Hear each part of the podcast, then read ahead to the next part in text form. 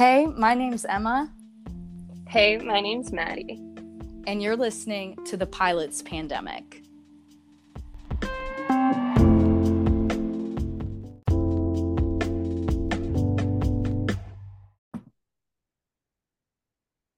Hey, y'all. Welcome back to this week's episode of the Pilot's Pandemic podcast.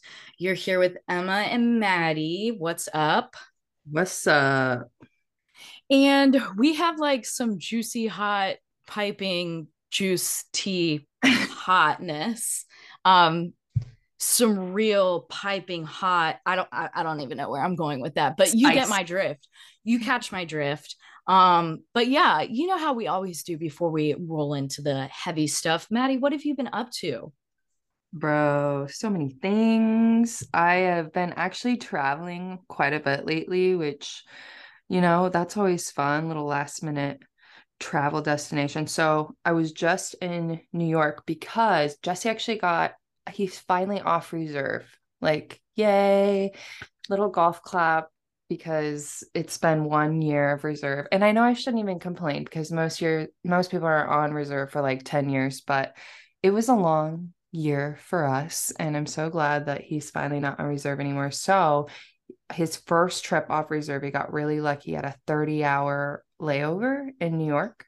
So I was like, hell yeah, I'll go with you. And it was on a Friday. It was just like such perfect timing. And then he got um not trip displaced, but um training displaced. So it's like where you know someone needs to get trained, so they take his like leg and then he doesn't have to fly it. So I literally got to deadhead with him. He deadheaded and I flew right next to him to Portland, and then we flew Portland to uh, JFK. He flew me, so it was like my own private jet ride.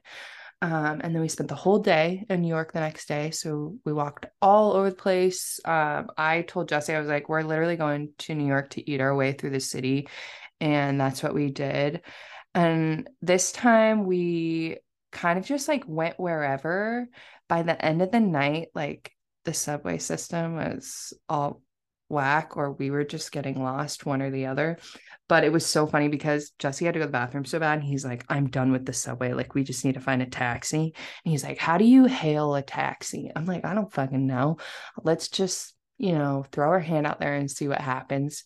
So, of course, I'm like, Hey, uh, and no one's listening because the taxi windows rolled up and I can't hail a fucking cab. So we keep walking. I'm just like staring at the ta- the taxis, like, okay, one of these guys has gotta like be paying attention to me at some point. I see a taxi driver roll his window down. And I'm like, oh my God, this is my chance. So I just yell at him from the side of the sidewalk. I'm like, hey, are you working? And he looks at me and he just like waves his arm for me to come over to the taxi. I'm like, okay, so these taxis don't even pull off to the side of the road. You just got to run out in the middle of traffic to get one. And so that's what we did. Hopped in the taxi. He picked us up and I was like, dude, I can hail a taxi in New York now. Like I can add that to my fucking resume that I know how to hail a taxi in New York. So I was proud of myself for a good five minutes. Um, but yeah, New York was pre- pretty fun, dude. There's just so much to see. We probably walked about 10 miles, I think. Uh, but it goes by so fast because there's so many things to look at. You don't even realize how far you're walking. Um, and the food is fucking to die for there. So yeah, that's what I'm. I'm, I'm I, am sorry. I think it's so funny that Jesse asked, "How do you hail a cab?" like, boy, have you never watched a movie? I know that's what I said. I was like, I think you just yell at him. I literally was like, it, well, because he had to pee so bad. I think that's what he was like focused on. He's literally, yeah. He's, he's like, I can't. Two sheets to the wind. I was like, are your teeth floating? He's like, just so pissed. And so yeah, he's like, like about to pass a kidney stone from holding his pee in for so fucking long. yeah. Oh my god, that's that's funny. I love New York, and this is always like, I feel like February and March are always great times to go to New York. I don't know why. I don't know if it's because it's just not as busy or it's like still kind of cold. And I feel like if you're going to do New York, you're obviously going to be walking a lot. Um, and personally, I do not want to walk around a city in the middle of summer. Like that's just not my vibe. Um, so I think New York at this time of year, it's not freezing, but you can still like layer, wear a jacket, feel cute, walk around. It's a vibe. Yeah, dude. honestly, I've gone like in end of December and beginning of January, and the weather is so frigid. It's like zero degrees whenever I go. So this time, like, it was nice because I think it was like 45 degrees, which is considerably warmer than I've ever been there. So it was it was great. Weather was great. And like you said, it's not as busy. It seems a little less busy during this time of year. So it was it was a nice time to go to NYC. I'm jealous. I've literally I've done nothing but work and then when I do have a free opportunity, I've been spending it by the pool. Um Charleston, South Carolina, the weather here has been like kind of funky. Yesterday it was 85 degrees and wow. oh my god, it took everything in me, but I had to work. I was like I'm working. I literally I have to be an adult like there will be summer summer is coming soon but it's funny because yesterday was 85 and today woke up it's 55 today.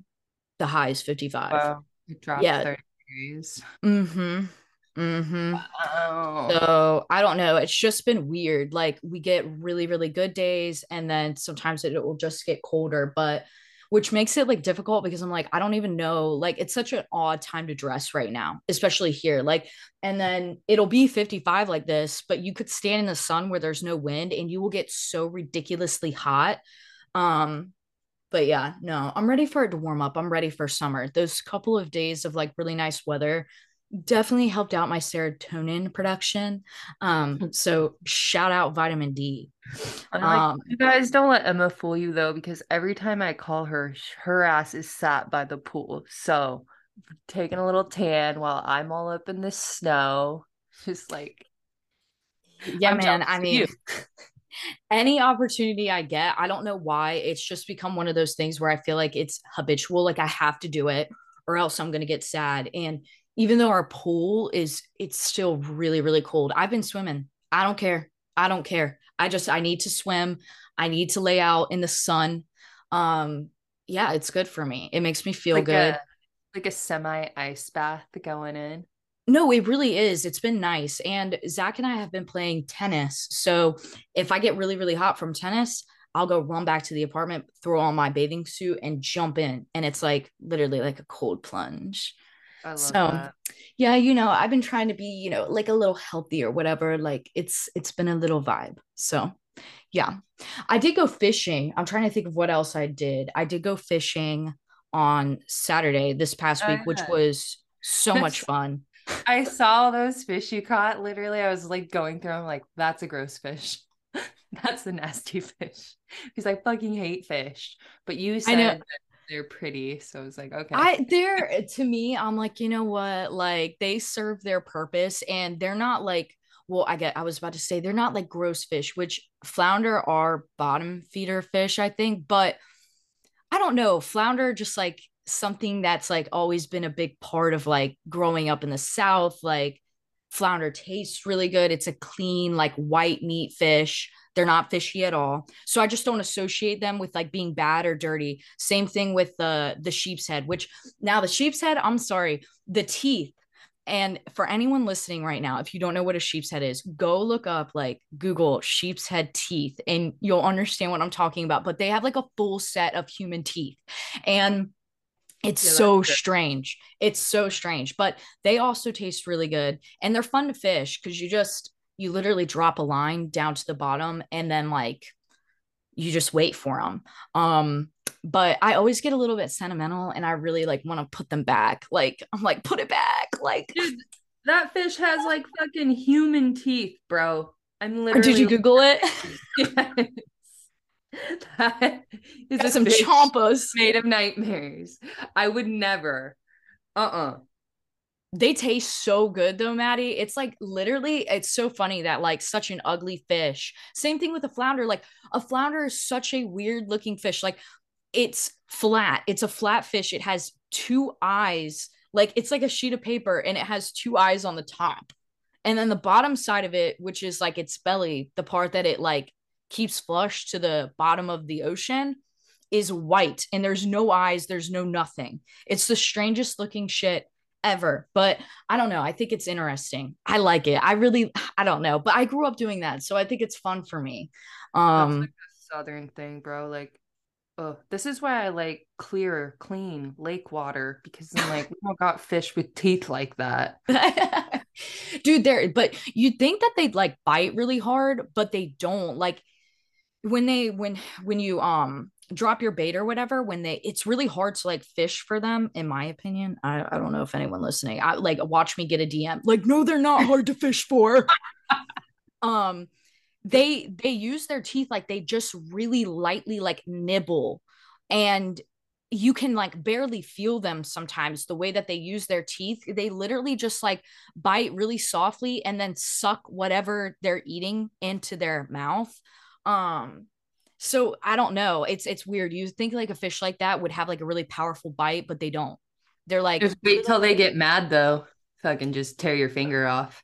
Oh my god. No i uh-uh. No no no no no. I've never i wonder if like what it feels like next time i go i'm actually gonna see like what the i'm gonna put my finger in there. See like what it you come back with like, like so mad i lost a finger last weekend oh my god no we'd have to butcher it and then get the finger out and then go to the hospital because i'm pretty sure they could still reattach it it's worth the risk i don't know put it on ice you'll be good it's my own little science experiment. Okay. Well, yeah, that's what I've been up to. I've been doing like Charleston, Low County shit, you know, been fishing and out on the boat and, you know, just. You know what else. I've been doing? We got to just really quick talk about this because since you're in the low country, um, have you been watching the Murdaugh murders? so I followed that like right when it all happened, and I watched one documentary. I think it was the Peacock documentary. So uh-huh. I followed it a little bit, but it's just like I don't know. If for some people it's really shocking, for me, I'm like that is like yeah, that's like, the South. That's the South. Yeah, like. Oh, I was thinking of you. I was like, oh God, this happened in South Carolina. And I was like, Emma is going to claim she's from North Carolina as soon as I tell her that, though oh dude but we have it's like wild like some of the stuff that happened and even in my little town like growing up like there's just shit that happens like that like very influential families that have like bad like i mean drugs are bad down here like people use really really bad and pills coke like that is very very um I don't know, just normalized down here. And you'd be shocked, like these influential people, what they take and what they use and their behavior and how they act and like what their kids do. It's just, I don't know. Like that to me wasn't shocking. Like the whole, I think it was Mallory, the one that like blew off the boat, like when they crashed. Yeah. Mm-hmm. Like yeah. that is so some like because I grew up on the water, like shit like that happens. Um, even even northern, um, like more north in the south, like Lake Norman, shit like that happens on Lake Norman a lot. Like not crazy, like influential, like lawyer family type shit, but stuff like that happens um in the South a lot. But I I don't know how I feel. I don't think he did it. I think he hired someone to do it. You think so? I think he totally did it. You think he did it? He could have uh, done it. I mean, he could have been on like, dude, did you see um Oh my god, I was listening to one of the like the things from his trial and he confessed to taking like I cannot remember what the specific amount was of um I think it was like Vicodin, Oxy, Percocet, I cannot remember what drug it was. He basically took an entire script yeah. in one day, dude. So like yeah, I could see like if he was messed up like that, oh yeah he could definitely like kill but also family. i think it was like a power thing like for me i'm like this guy is you know from a big wealthy family with a lot of power he's like fifth generation lawyer or something like that mm-hmm. and so and he's taking all of these drugs which probably makes him feel like he's like superhuman and but he still has the audacity to be like oh I, I can cover up all these murders. His housekeeper um the one his son killed on the boat and then he's like oh i'm just going to kill my wife and kid because i have power. And so i think for him he really is like just thinks like he can get away with it. And that's why i think he's still going to appeal this whole thing with the courts and him being found guilty. I think he'll appeal it because he really thinks in his mind that he could get away with it that's yeah. why he took the stand, dude. I'm like, don't you know, like murder 101, you never take the stand in your yeah, own he, trial. Apparently, like, I don't know, there are a lot of people um that live in Charleston that are from there. Um, and I was talking to a girl that went to high school with all of them, and she was like, dude, like they've been a really messed up, dirty, like corrupt family for years, for like gener like you said, generations, and they've never ever like been held to any sort of consequence because they basically like run that fucking town. Um Yeah. so I don't know. I feel like it's just a long time coming. But bro, I can't get over the Paul Paul and his name is Alex, but he's like Alec. Like what? Paul Paul. Yes. Oh Paul man. Paul. Like what the fuck? I don't know. I just mm, mm, mm, mm. I don't know. That one just it's funny to me. It didn't I don't know. It I shouldn't say it's funny to me. Like obviously people lost their lives, but like some of that shit is really really funny. And I think when you grow up and stuff like that happens, um I don't know. That's why it just it didn't interest me as much as like I'm really excited for all the stuff with Bryan Kohberger and the Idaho murders. Um so that that was I'm really like what I followed, but in- It's funny because I'm interested in the Murdaugh murders, which are in South Carolina, and you're interested in the Kohberger murders, which are in Washington. So we're literally like switching murder scenes because I'm in Mhm. Washington and you're in South Carolina. but see that's like what I think it is. It's like it's it's foreign. So it's like more like ooh, Yeah. like, oh my god. Like cuz you don't I mean, I've never knock on wood like what happened in Idaho like that to my knowledge like that's never happened anywhere where I've ever lived like something of that nature like that violent um Yeah. type of like serial killer type stuff but that seems to happen like out west like the Bro, Green that River happens all the killer time. and like Yeah. like Colorado seems to have a lot of that My dad, um, his sister used to live next to the Green River Killer. And then my dad also worked with a serial killer himself. Jesus So, Christ. I know. I'm like, uh, the bad juju has gone since he's passed now. Um, I feel like it does happen quite a bit here. Um, and uh, just so we can clear this up, because I'm like, someone's gonna be like, the Kohberger murders were not in Washington, but Bryan Kohberger was in Pullman, Washington when he committed those murders. So that's why I say Washington State. But it is he was doing some crazy cross country traveling because like I see that's the other thing I couldn't like figure out the whole like map situation because they arrested him in Pennsylvania. Like Well, yeah, I'm he like, went to Pennsylvania.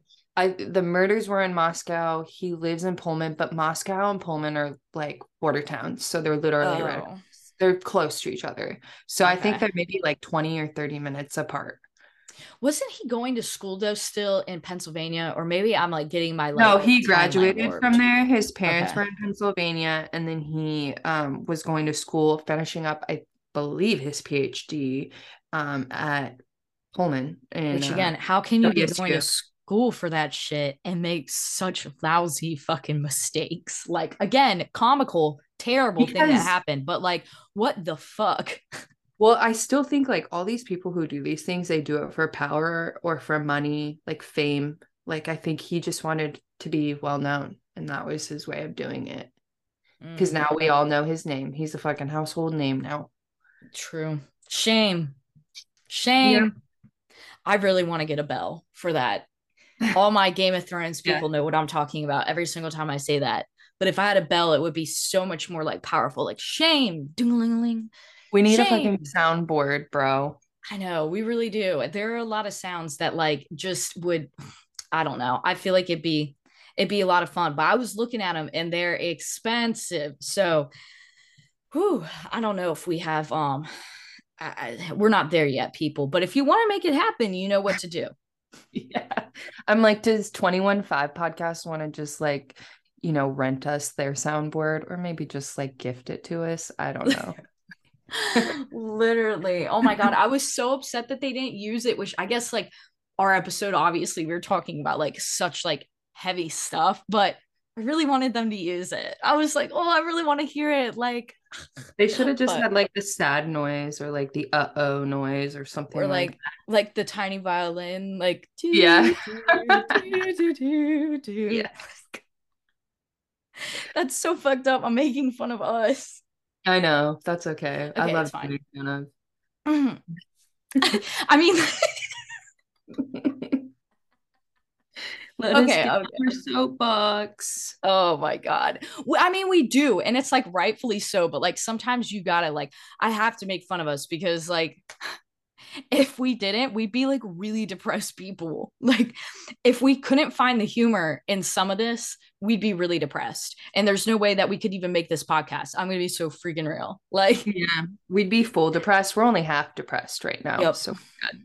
Half seas. I only got my my toe in. Okay. Yeah.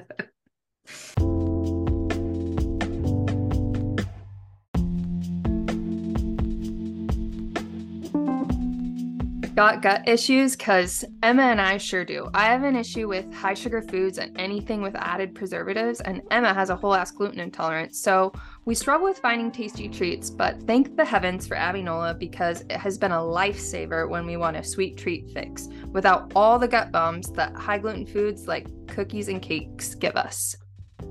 Avinola has a chocolate granola that is made with lupini beans, so it's gluten free and only has one gram of sugar, leaving our sweet tooth satisfied and our tummies feeling perfectly fine. You guys, you can head over to avi-foods.com or the Instagram account at avi underslash foods underslash co for your granola fix turned tasty treat fix. You'll also find all kinds of recipes to try out so you'll get never get bored with Avinola. Use code PILOTSPANDEMIC for 15% off your order of Avinola.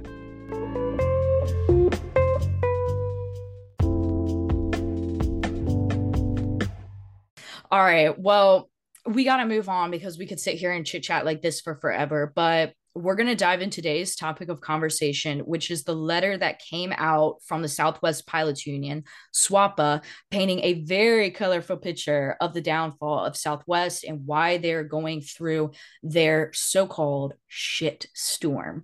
Um, so yeah, contract negotiations have been going strong for the airline post 2020 and you'd think that during a national pilot shortage that airlines would want to negotiate in good faith, but time and time again we see that they just prioritize shareholder profits instead of employees' quality of life, which is typical. That's what we are always talking about. So we want to remind you um, that this isn't only a Southwest problem, but an overall airline problem. Yes, a big problem. Um, I mean, I wasn't surprised when I read this a letter, but then also again very surprised because it is like very scathing, guys. So um, and I wish every union could write a letter like this, but I think for Southwest, there's just been so many ongoing problems that that the union rep just finally got tired and was like, okay, like they're gonna hear it now. So it's a, a long letter, like I said. So we're going to read snippets from it, which this episode may feel long because of the snippets are pretty large. Um, but I think that it is important so you guys can kind of understand what's happening with Southwest and also realize that this isn't only a Southwest problem. Like Emma said, that this is an overall airline problem. So these things could probably potentially happen to any airline, but they're happening to Southwest right now. Um, so the first snip I'm going to read, bear with me. So it says, How did we get here? How did we go from the most stable and profitable airline in history to the greatest meltdown in airline history? As with most organizations, the answer can be distilled down to one word leadership. Actually, in our case, it's three words lack of leadership. While we continue to receive saccharine corporate communications department written and leg- legal counsel reviewed We're sorry and I love you, meaningless and generic messages from Southwest Airlines corporate execs. They obscure a genuine cancer within our company that has been an ever growing existential threat that must be excised before it becomes terminal. And these messages obfuscate the actual corrective action that is absolutely necessary to pull out of this graveyard spiral that our company's so called leaders have placed us in. That fix is actual and tangible accountability above the frontline worker level for the first time in our recent history. It is time to have a frank discussion about the root cause of the quagmire that we find ourselves in today. That root cause has a name. So essentially, the the root cause when he says the root cause has a name they're talking about gary kelly who was the ceo since herb Kelleher left his position um, and the thing that i wanted to point out is that this just didn't happen overnight. This has been an ongoing issue where the greed of the few at the top and their sh- shareholders lead to a massive upset of not only a company, but those at the front lines, which are the pilots, the flight attendants, the gate agents, and the ground agents. Um, so this kind of has been like 20 years in the making, and it's all bubbling to the top right now. So if you guys are seeing like Southwest Airlines in the news a lot, there is like a big reason behind it. And it's like time and time again, the CEO is not done what he's supposed to be doing and instead lined his pockets instead of um, making this organization better. Mm. And if for for those of you who are following our um Instagram page, I did post a TikTok about this. Who she kind of went over this. So if you're like curious if this sounds familiar to you, that's the situation that we're talking about. But I just absolutely love that this is like beyond a professional fuck you. It's just a, a quintessential fuck you. Like, yeah. but yeah, so I'm going to read another snippet. It says, Herb's legacy and the culture that he built was from the gr- ground up was centered on his employees and empowering them to make proactive decisions at the lowest level possible. However, the culture that Gary Kelly ushered in with his ascension to the throne was the exact opposite. Gary's vision was to become the darling of of the investment community while building an insulated and vertical hierarchy structure where all decision making authority was slowly stripped from the frontline experts with the most situational awareness and moved further up the cubicle chain in Dallas, far removed from line operations during that time, he took our company from being known for personality and agility to becoming a class techro- technocrat's dream with an explosion of stove-piped vice presidential fiefdoms that all communicate vertically with little to no horizontal integration. End quote. So yeah, that's what happens when you stop listening to the people that work for you um, and just become like completely disconnected, but also just like money. Like this all just kind of boils down to money. Yeah, where it's going. Um, and it's definitely like when he says it's a technocrat's dream with an explosion of stovepipe vice presidential fiefdoms. It's just literally all the people at the top communicating with each other and no one has any say at the bottom, even if they know the day to day operation. Like, no one's paying attention because it's all about numbers at the end of the day. And those numbers are reflective in, in the money making of the business. So, the next one I was going to read. Here we go. With the above changes instituted by Gary Kelly came the proliferation of single points of fail- failure within our company's individual stovepipes. And at the top of that operational stovepipe, as Chief Operations Officer Gary Kelly installed another accountant and friend, Mike Van de Ven. Just like that, we were suddenly an operational flying and customer service company with the top three positions occupied by three holders of bachelor's degrees in accounting from the University of Texas, a recipe for operational ignorance and collective groupthink, a monetization of the once vaunted Southwest culture and instead turning it into a headquarters centric cult, a good old boys and girls network indeed. While this would temporarily bode well for our shareholders for the last decade, decade, it slowly eroded our company from within to set the stage for a current and complete meltdown. End quote. Very interesting. Like I love that they quoted that uh, a good old boys and girls club because it literally is kind of the the wall that we're running into with not only companies, airlines, unions, but also the FAA. We always talk about the FAA and how their culture is very much um, stuck in the good old boys club fashion. So that is interesting that they said that about Southwest. And we also know that the FAA has an entanglement with Southwest down at the Dallas headquarters because we spoke about that a few episodes back when Southwest had their huge meltdown.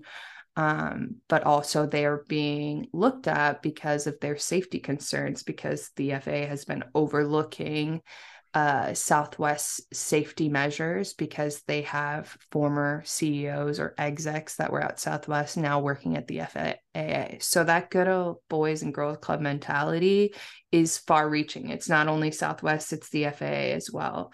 Um, so they're all running in the same circles. Um, and then the whole accounting comment is pretty much happening at, at a lot of other airlines. I think that's kind of why we're seeing the problems that we're seeing is because operationally you have people that only look at numbers all day and so they're not really looking at what's happening at the operation and we're seeing like a big breakdown happening because of that. So it's mm-hmm. interesting definitely a huge disconnect. But so this goes on to say during Gary Ken- Kelly's tenure as CEO, Southwest Airlines has returned approximately 12 billion to shareholders while increasing his own total annual compensation by more than 700%. like that's insane. Like that is absolutely fucking crazy. All right. Anyways, much of that money was spent executing billions of dollars in share buybacks, share buybacks that were once illegal that provide no benefit for the company itself while artificially inflating share prices, thus inflating stock based executive compensation and okay, sorry, that was in quotes, and sent a clear message that the company has access cash on hand, but the CEO thinks there is no better place for investment of capital within his company. All while there were clear and constant signals that were aspects of our operation that were in desperate need of significant investment and upgrade. It's kind of why we saw the whole meltdown. I think that's kind of what they're alluding to and all while subject matter experts, including our analysts at SWAPA, pleaded with management to make investments into our tech infrastructure before we suffered an existential meltdown. Again, I just 700% raise. Yeah. While the company is having a fucking meltdown. And I'm sorry, excuse my French, whatever. But Hmm. Not to mention the tech meltdown that happened cost them upwards of 82 wait, 825 million dollars. So the math ain't really math in there. The math ain't math and it is interesting like the way that they do things and but at the end of the day when I think about that meltdown I'm like okay, so there's they're making 12 billion, right? Um yeah, approximately 12 yes. Billion, while increasing his total compensation by more than 700%. So like when I think of that meltdown only costing 825 million, that's like pennies to them.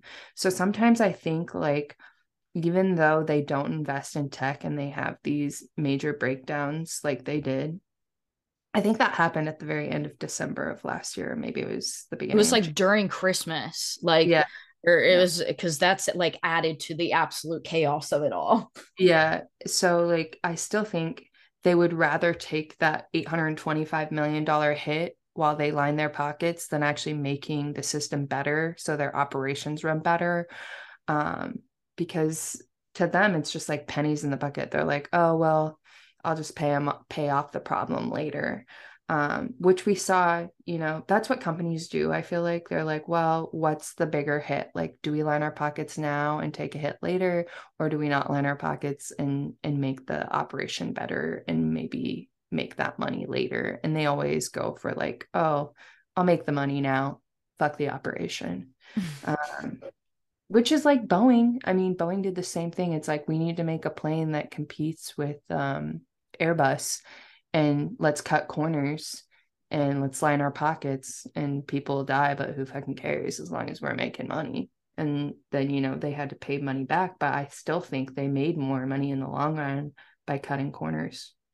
So yeah that's corporations mm-hmm. for you anyways moving on to the next snippet here so, Gary's Ch- Kelly's chickens have come home to roost. In true Southwest fashion, our executives continue to apologize and accept responsibility out of one side of their mouths while making banal excuses that deflect from the true cause out of the other side. Unprecedented storm, employee no shows, decreased pickup rates, point to point network, and the list goes on. While many of us thought that perhaps this event would be the final straw that snaps the Southwest Board of Directors out of their fiduciary slumber and wake them up to the fact that they have allowed Gary Kelly to be an unchecked one man show to the eventual detriment of the company itself, it is clear that Southwest management is circling the wagons as they always have done in the past.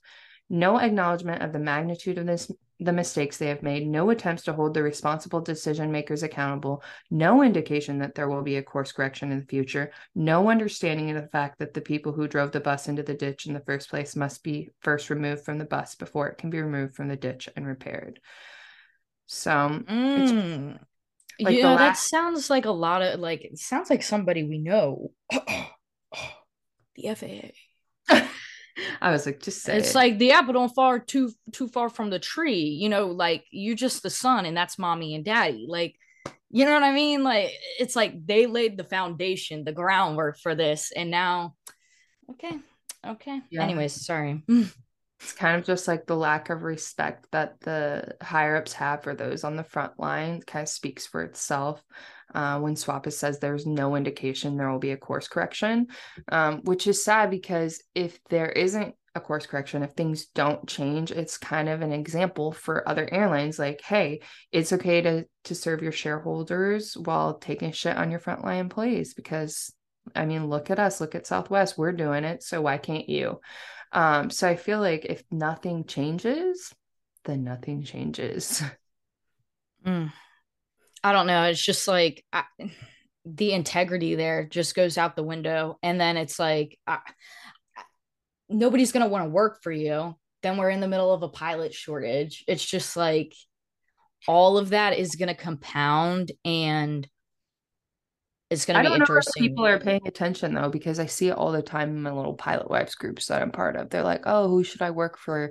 You know, Southwest or Delta or United?" Because they have all these choices now. There's no like, "Oh, I need to pick like who I want to work for, get a job anywhere." It's like, um, I think people still see that Southwest is a great company to work for, and and while I think it once was, there's definitely a denigration happening there and I don't know now about the quality of life per se flying at Southwest, and especially because nothing is changing. So, if nothing's changing, like, do you want to sign up to work for a company that doesn't value its employees and clearly states that, oh, if you work for management, like you're going to be well taken care of, but if you work on the front line, you're going to get shit on? I I don't know if people think about that when they're like, "Oh, I want to fly for Southwest," because I know many people who who still think Southwest is a great company, but I mean, when they come out and the, someone from the union is is saying this, I think it's like the the second president or whatever of the union. I forget who who wrote it. Uh, Captain Tom Nakwa, so second vice pre- president of SWAPA, is saying these things. Um, it's kind of like a clear indication, like, hey, maybe we shouldn't work for this company. Yeah. I think for a lot of people it's a name. And then there also is like uh I feel like there is a decent amount of people that like it's either a generational thing, like their family or someone that they know flew for the company or was employed by the company. So they want to like carry on a legacy. Um, I don't know. I see that like a lot in aviation. Like it's really about the aesthetic. Um yeah. yeah. And choosing aesthetically wise and not like really choosing for like the benefit of your own good. I don't know. Like quality of life. Quality I, of life. I definitely see that because when you're younger, at least like Jesse and I have gone through the same thing together. Like we get the the grass is greener syndrome is what we call it. So like you're flying for a mainline carrier, but you see, oh, you could fly for Delta United, you know, and you're like, well, life seems so good at Delta United because you could literally fly anywhere. You get these um, amazing trips where you're you're not just stuck in the United States, Mexico, or Canada. You're flying over the pond, and it sounds amazing and like oh you're gonna have such a good life especially because jesse and i are child free it seems like oh that would be so perfect for us because we'll you know we'll get better seats we'll get business class if we, if we fly on delta like easier but then luckily that didn't happen for us. We didn't go over to delta. But when we started thinking about it we're like wow like quality of life is a lot better where we're at now where he's not flying those types of trips or gone for 2 weeks at a time. And those are not things you necessarily think about until you're you get a little bit older a little bit more seasoned in the industry because you're you just like I said, you have like this grass is greener, the rose colored glasses are on. You're seeing like all the good and you're not seeing how it may affect your life. And I think now, especially with Gen Z, I think they have a little bit better handle of quality of life and what matters for their mental health. And um, they care a little more um, because you can literally pick any airline you want. So now it really does come down to okay, like, am I going to be in my base? Um, you know, what is offered to me benefit wise? Whereas before, when Jesse was working, it was like whoever picks me, I'm I'll take it. Like there yeah. not options like there is now. So I think they do a little bit better of job. But with anything new, as an airline pilot, I feel like you want to perform well, you want to do well, you'll do whatever it takes for your company because that's what's required of you, and you're you're not um, jaded per se just yet. Um, but like my advice is always like think of your quality of life because that's what's most important. We always say your company doesn't care about you because they fucking don't. Um, and I'll say it again, your company does not care about you. um, I think I've seen that way too much. Um, when people think about airline pilots, they're always like, oh, it's such a good life. Like your company will do whatever it takes for you. And that's just simply not true. Um, and you only learn that as you, you know, put your years in. But anyways just yeah. remember guys, quality of life is important and i think like always picking that first is very important um because it matters like by the time you're in this industry for 35 years your quality of life will definitely seem more and more important as time goes on yeah for sure and i think this next snippet like is definitely like a good testament to that. So goes on to say the cold hard truth of this scenario is simply that the highest layer of management in this company will not have their family's life upended by the turmoil their decisions have caused. They will not be a they they will be able to walk away with millions of dollars over the years and further in cash their stocks and further cash in their stocks and options to not impact their standards of living not even one aota, aota, aota. yeah. Which is exactly what we're talking about. Like, and that is the cold hard truth. Like, we say quality of life, but that's kind of what we mean. You know what I mean? This does like when you're dealing with this kind of stuff and your company isn't treating you right and you're stuck somewhere, whatever the situation is, it is going to affect your family. And like Maddie Maddie, you and Jesse, y'all are child free. So there's that element that like y'all don't have to worry about that. But imagine if you had like three screaming little like tit monster okay. evil demon seeds running around. Like crotch goblins, as I like uh-huh. and then there's no time for there's no time for you to actually genuinely connect with your spouse. It's like you get home, you're tired, you're exhausted, you go to sleep, you wake up, you wake up the next day, your kids need all your full and undivided attention. And that's the reality for a lot of freaking people. And I just like, I could never imagine that situation. It just adds like, there's just so many elements to that that I don't think people really ever consider. But, anyways, goes on to say, Gary Kelly will still enjoy living in his newly constructed retirement mansion in the toniest of Dallas neighborhoods while waxing philosophical philosophically in while waxing philosophically in financial media interviews about what it takes to be a successful CEO. But the burden of Gary and his fellow senior executives and board members' folly will be borne by the frontline employees without millions of dollars in compensation packages to their names. The ones whose futures and families' fortunes literally depend on the success of the company. End quote. So I think that was like beautiful, beautifully said after kind of what we just talked about because like I feel like when we say it, maybe it just sounds like dramatic, but like hearing it from somebody who like is on top of their shit. This is an ex a president, you know what I mean, of the union. He's saying it th- right there for you. That is the reality of things, and that is what can happen. So yeah. Mm, that's corporate greed. So I'll read the last quote because I think it's summed up really, really well. Um, so it says, quote, I do not begrudge the vast sums of money our executives earn for working their way up the corporate ranks. I am a capitalist and I love American upward mobility. I do, however, begrudge earning vast personal wealth while running our company's operations and culture into the ground. But that's not how shareholder capitalism works. All that matters is share price, and Gary Kelly knows share price. Gary Kelly was cha- charged with protecting the precious legacy that was passed to him by Herb Kelleher. Herb had already done the heavy lifting. All Gary had to do was not drop it. But instead, Gary Kelly's only enduring legacy is that he destroyed Herb Kelleher's. Rest in peace, Herb. Respectfully and with a heavy heart, Captain Tom Nakwa or Nakui, SWAPA second vice, vice president. So I really think like the mic drop was at the very end by just like calling him out and saying like his only enduring legacy will be that he ruined Herb Kelleher's because Herb Kelleher is a fucking legend at Southwest.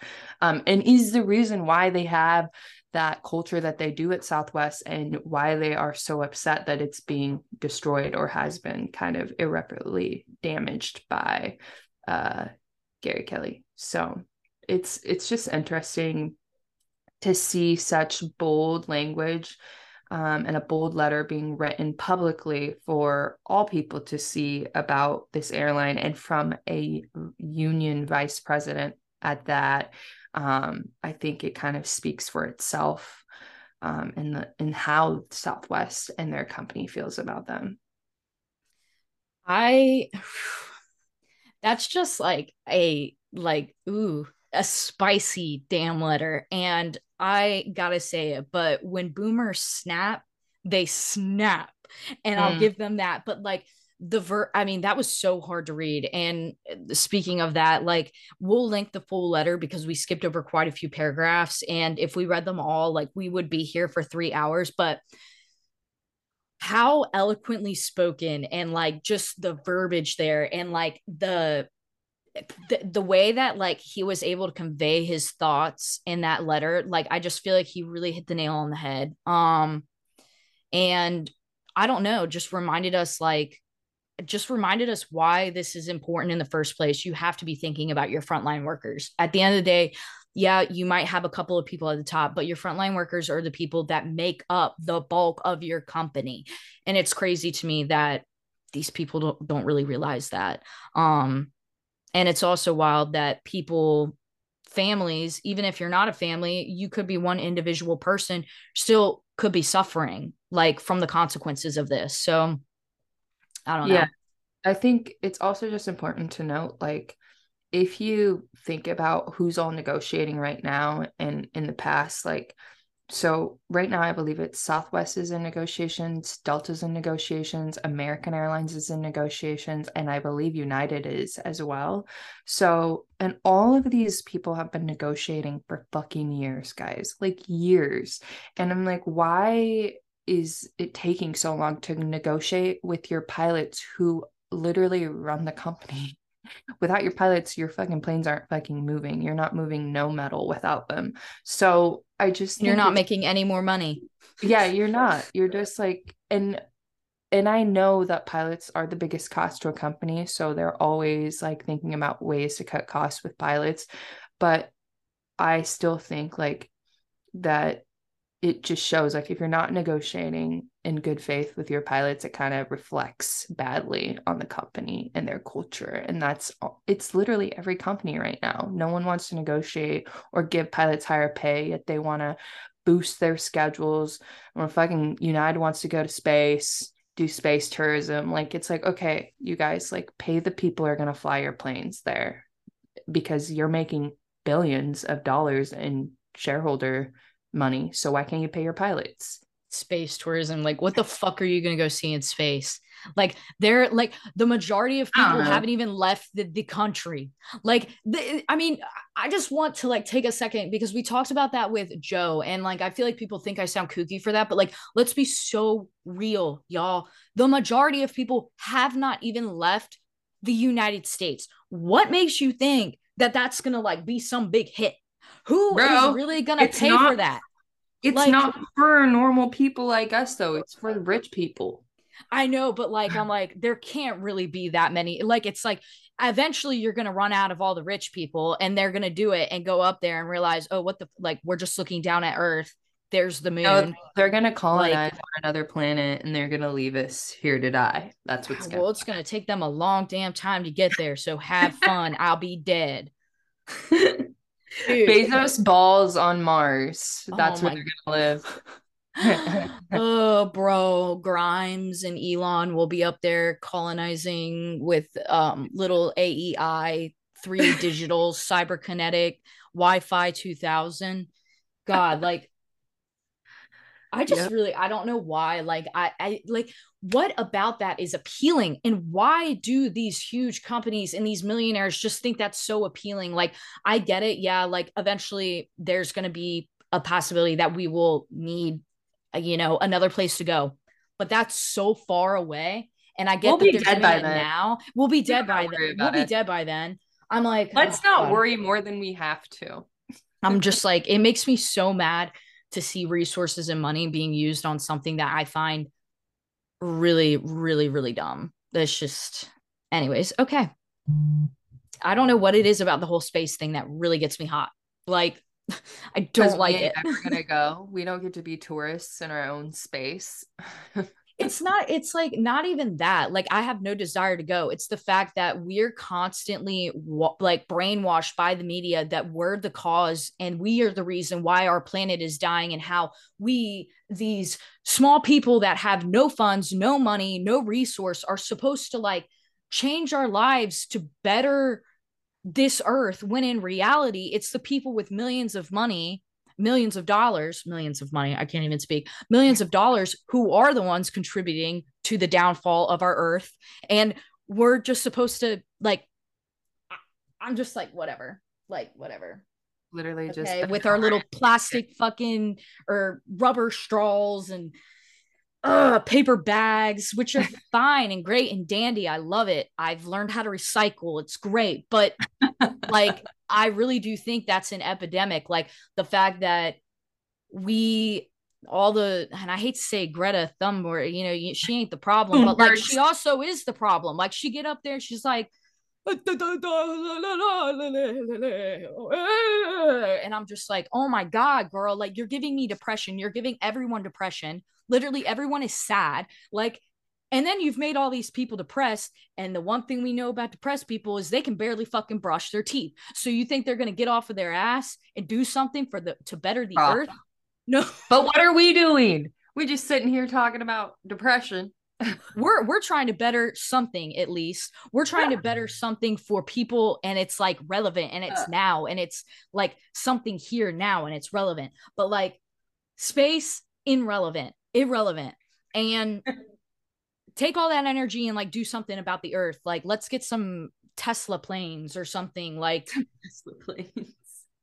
Oh, anyway sorry that's just my little tin foil tin hat moment. I just i don't know. I think that's one thing that I I know I'm not the only one who's noticed that. I think that's like a generational thing. And don't get me wrong, I'm all for it. The reusable water bottles, like I I love it. Like I'm all for it, but it shouldn't be left to the to one person, to average people in society to like fix the earth while millionaires are literally trying to figure out how they can go to space and do literally space tourism. ruining the atmosphere to go by doing it literally that's what I, I almost said that in the last episode or maybe i did say that but that was literally the first thing that came to my mind i'm like how many gallons of fucking fuel like what what and there then it is Amazon and Bezos who are like, you know, you see their fucking ads and they try and act like they're so holier than thou and we're green and we're this and we're that. No, you're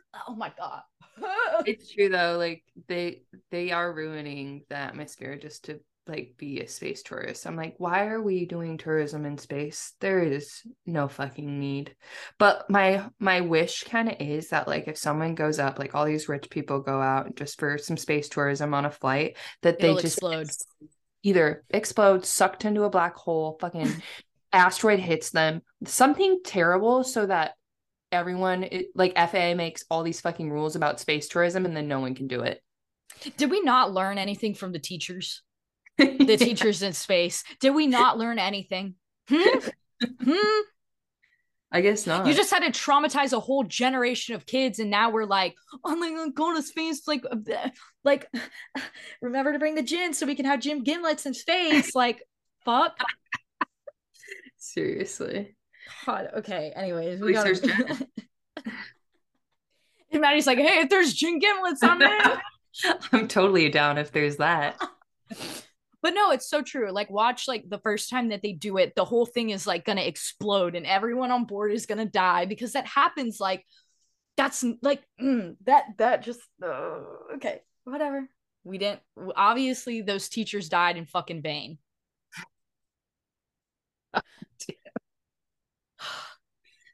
okay they did. oh my we did god learn. okay we all right all right all right we're gonna do fun questions y'all sorry All right. thanks for thanks for listening Okay, Emma, what's a nervous tick that you have that others might not notice? God, I have a quite a few. Biting my fingernails, scratching my scalp, holding my hands like they're like up at my chest like T-Rex hands. I also will just like randomly like scream and like emit noise throughout the day, especially when I'm by myself. Um the pandemic made that so much worse because when we wore masks for 2 years, I just started like fully like moving my mouth and like talking behind my mask and like I'd see something and I'd just like stick my tongue out at it. Now I do that and I'm not wearing a fucking mask. So people think I'm crazy, probably. I catch myself walking through work and I'm like just doing really crazy shit. Like I have a lot of nervous ticks and I'm nervous pretty much 24 7. So yeah. Yeah. Mhm. Yep. What about you? I was really thinking on that. Mine, uh, I had it. No, I forgot it. Oh yeah. So when I get really nervous, nobody will ever notice, but I get like uh intense, like uh like shivering almost. It's kind of weird. Interesting. Um, it only it usually happens in like social situations. If I have like one beer, maybe two, it'll happen. Um, but only I feel it. So no one ever sees it really, which is kind of nice. At least my skin doesn't go like all red. Oh, definitely I get that. sweaty. I'm a sweaty bitch when I'm nervous. Like I will be pitting out. So yeah, I that's that. telltale sign that I'm fucking nervous or I'll maybe stutter a little bit. I don't fucking know. I'll stutter. I start sweating. I do get like the hives, like the nervous rash on can't my talk. chest. Can't talk. Um, God, there was one in there that oh, yawning. I will start yawning like over and over and over and over again. Mm-hmm. And I've I saw somewhere that that's from anxiety. Same thing with like oh I really? felt you on the shivering. Like you kind of feel like a little, just like it's almost like you feel cold, but you're not. That happens to me whenever I drink. If I get two drinks in and I'm in a situation where I don't feel like all the way like Comfortable. comfortable, I start getting really like shivery and shaking and like I don't know. It's it's seriously so fucking uncomfortable. And by that point, I'm like, all right, somebody take me home. I need to go to bed. Like I'm gonna vomit. yes. Okay, so we're the same on the shivering. I was wondering if that happened to anybody else.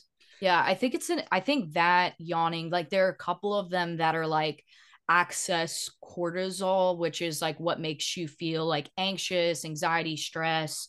Um, so yeah. Huh. Girl, girl, it's just We can shiver be what it together. Yeah, we'll be just just, shivering at sun and fun. Shake and bake, baby. All right. Okay, so next one is what game are you choosing at a bar if you have to play a game? Would you choose darts, the pool table, or the shuffleboard? Okay. Um, I do really like is the shuffleboard the thing with like the silica on it? It's like little beads, Like, little sand? Yeah. Yeah. I Yeah. freaking love that. That is so much fun. Don't know how to play. It literally is so hard, but there was this one bar that um well, it wasn't really a bar. It was like a restaurant bar type of place in Raleigh and my family always used to go there. Anyways, they had one of those those and me and my cousins, we used to Ooh, we used to fuck it up. And I know people used to get so mad because you had people in there that were adults and they were like actually drinking and wanted to like use some of the things. And for the entirety of when we would be there, we would not leave the little shuffleboard thing. No one was touching your shuffleboard. Mm-mm, nope.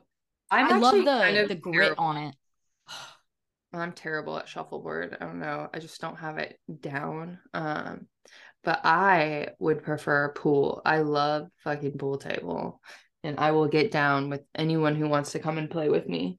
So Zach Jesse's a- loves pool, but I'm not a I'm not a big pool girl. I do like darts too. I love darts. I uh, don't actually see dartboards at bars that often, but I'll I'll play some darts. Just like watch out because I may not hit it, but I'll play.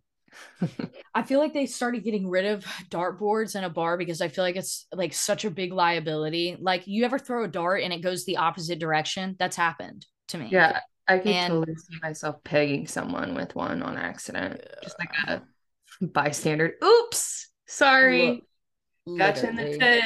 My bad. I would be afraid that it would go in somebody's eye or something. I have like a weird thing with like things going into my eye. Like it scares me. Like whenever I turn on my um garbage disposal, I literally I run away from it because I'm Oh afraid that like there could be something in there like a spoon or like a fork hmm that might shoot out and stab me. Oh my god, Jesse. Oh, it must be like a pilot thing. I swear, because Jesse like covers one end like with a towel, because like I guess you know you get that little like spray back sometimes. Mhm. Not me. I'm like fuck it, click that shit on, let it spray all over me. That is so funny because I literally I have two, well not two, I have one, but you, like they're connected. And depending on how much water is in the sink, like you have to cover one drain and then you have to have like a, a certain motion about how you flick it on. You got to go boom and then get it to like Yeah. and kind of get a little like a rapid like twist. And that way it'll suck some of the stuff down. And then you got to flip it one time really fast again and then zzz, zzz, zzz, and then you can just rip it and like let it go. And then yeah there's there's a method to that shit i should have a checklist by that just so that You like, oh, should. people don't, people don't make oh, a mess know. i'm like i cannot stand like the idea of anything coming out and stabbing me or the fact that like particles of like water and food or like being sprayed into my kitchen after I cleaned. Yeah. I feel mm. that. So is it safe to say you're like a more of like a germaphobe then? Definitely a germaphobe. It's just like I like cleanliness. I don't want to smell anything that smells out of the ordinary. Like working in a restaurant has really been a huge struggle for me because the smells nasty. sometimes like every now and then you will get like a whiff of what smells like blue cheese that's been sitting in the sun for 3 fucking years and Don't you hate the fucking smell of Clorox bleach rags now? Because I fucking do. See, Just I like- like that because I know it's a clean smell. I'm like, okay, that's Oh, that's a safe okay. neutral. How many times has that rag been used though to clean a table? A bunch, which I wonder how that works because apparently, like they, so we get like a bag of rags. Like I don't know, we get like these bags of rags. We send them off somewhere and they get washed and then they come back to us. But I know it's like they're not giving us the same ones. So it's like they obviously it's like a company. They have like millions of fucking rags and sometimes they'll like we'll get a, a bag of rags and they're like clean like you can smell that they are like very very clean but you'll pull out one and they will be stained to high hell and you're like what the what happened to this rag like You don't want to know. The, the stories the rags could tell, if only. ugh, ugh. there's just stuff in restaurants y'all that are is like really, really like gross like there's Oh, just yeah. it's like anytime you're handling so much food and all, like food spoils so it's just like you get that rot you know what i mean anyways Yeah. You're taking me back. Um, okay, so last Uh, question. What's the worst way you've hurt yourself when you were drunk? I'm sure there's many, but the worst. um i was thinking about this and i don't know like uh, like i would say the last time like i really got like like hurt was when we were at Sun 'n Fun because we were wrestling and i literally have never had that many bruises on my body and my sunburn on my shoulders like from being like scraped across the that rug in the um in the hotel you know it's that like really fibrous rug. Yeah that that was fucking painful. But other than that like i did have a really bad near miss last summer. We were out on the boat and i had we had stopped for some reason but we were kind of like in the middle of the harbor slash like ocean area and the wave like the waves were kind of like going like and there are sections of it where like the current like can go like a lot of different ways. So it's just like very choppy. Anyways my drunk ass was like i gotta piss.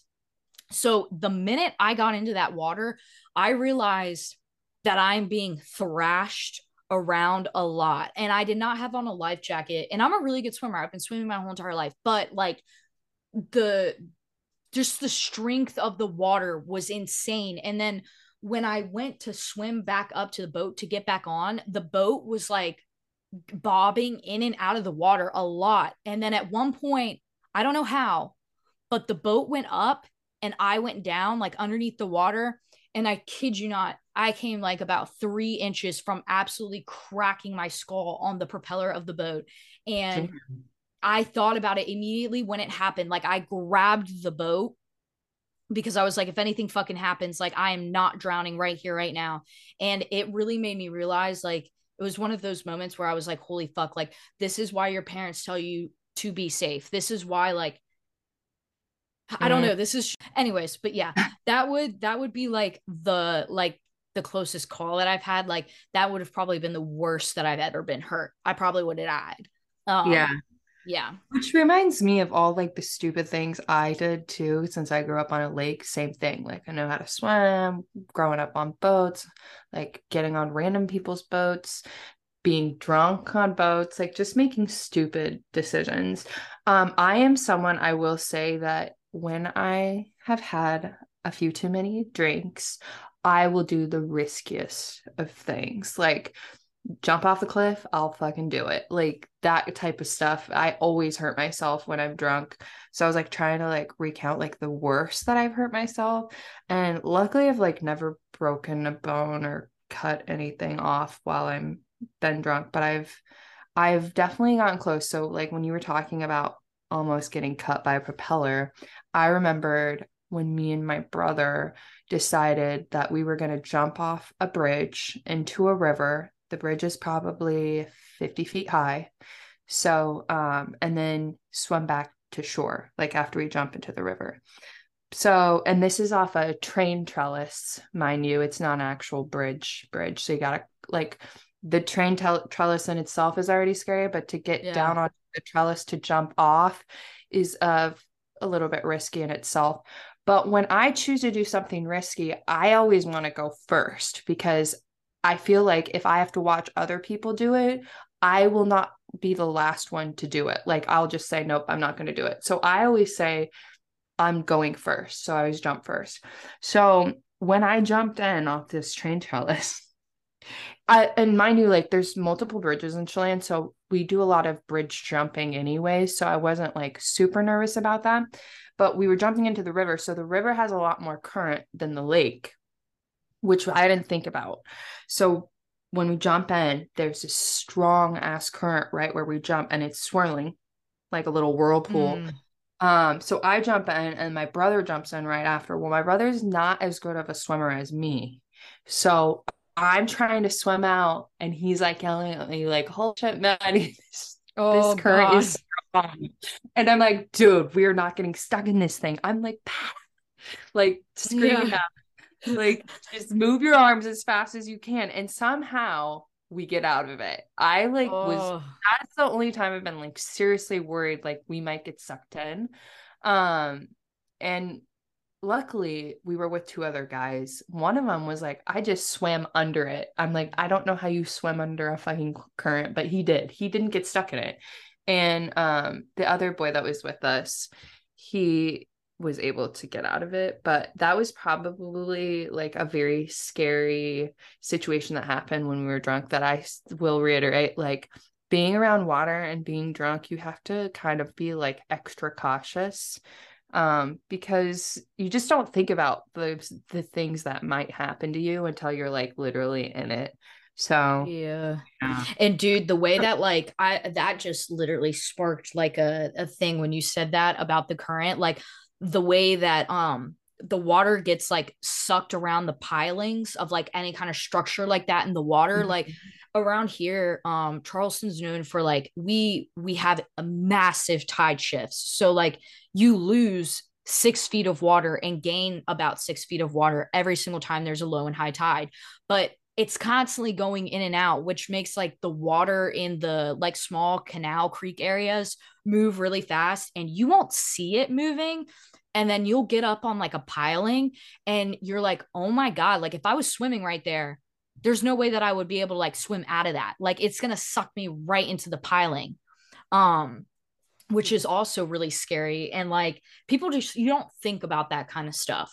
I don't know. It just it's like especially if you've never like we grew up on the water so like i feel like we think about those kind of things but I, it freaks me out thinking about people that especially around here you have kids from college that are like from up north and they don't know anything and it happens like a lot around here they'll go out on the boat and they'll get drunk and they'll literally drown and die um Yeah, they just don't know any better It happens in like Chelan too. And it's like I'm always wondering like how did these people drown? Because it's like obviously we grew up on water, so we're so used to like swimming all the time.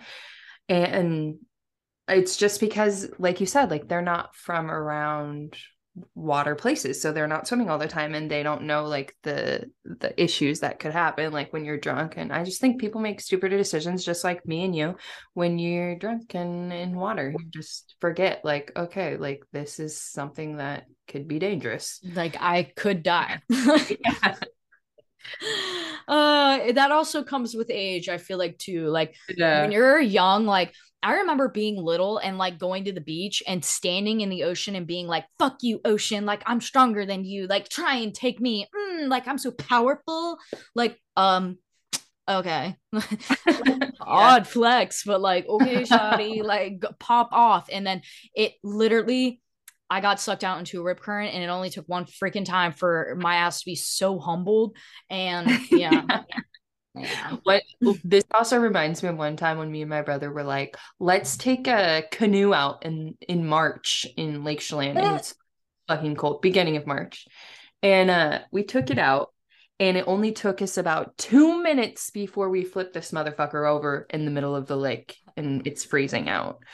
And uh we had to swim back with it, like pull the canoe with us, um, get it on to the beach. And then my brother had to run back and get the car because it was over the bridge, parked on the other side.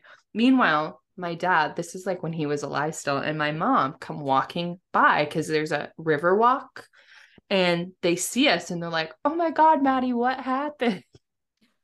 And me and my brother were shit faced out of our minds, but we didn't want to tell them that. I'm Yeah. like, Ryan, tipped the canoe over.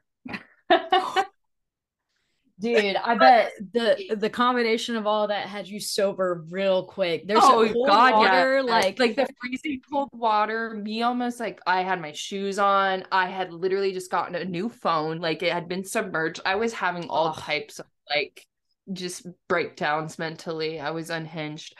But uh Ryan, like we both were sobered up by that point. We're like, I can't believe we just did that. Um, and thankfully, like this the canoe didn't sink because it was our friends, and I was like, ain't no way this thing's sinking. So I was able to pull it back because literally I'm in the middle of the lake. Um it was terrible, but we didn't hurt ourselves. So there's that. yeah, it could always be so much worse. And especially like in the middle of winter when you have on clothes like bro, your clothes make you really heavy in the water. That's another Mhm. scary feeling. Is if you like fall into water and you're fully clothed, mm-mm, that extra weight. Yeah, it's heavy. It's like having Yeah. another body on you. Literally. Oh my gosh. All right. Well, we're gonna wrap up this week's episode. Um, I had a blast. This one's gonna be long. Yeah, that's okay. It is. It is perfectly okay. I think our last solo episode was on the shorter side, so it all works out. But yeah, all right, y'all, that is it for this week. If you don't mind, if you haven't already, please subscribe to the show. It helps us out a lot. And hmm, what else? Give us a follow on Instagram at the Pilots Pandemic. Uh, I can't think of anything else. Maddie, can you think of anything else? Just write Congress on uh yeah, write Congress. Give us a little love on the on the podcast on Apple Pods, guys. If you guys can give us a review, that would be awesome because we love to hear from you guys. And if you do give us a review and screenshot it and send it to either the Pilots Pandemic DMs or our Gmail or even me or Emma's personal, then I will send you a postcard and a nice little Pilots Pandemic sticker so you guys can have some swag.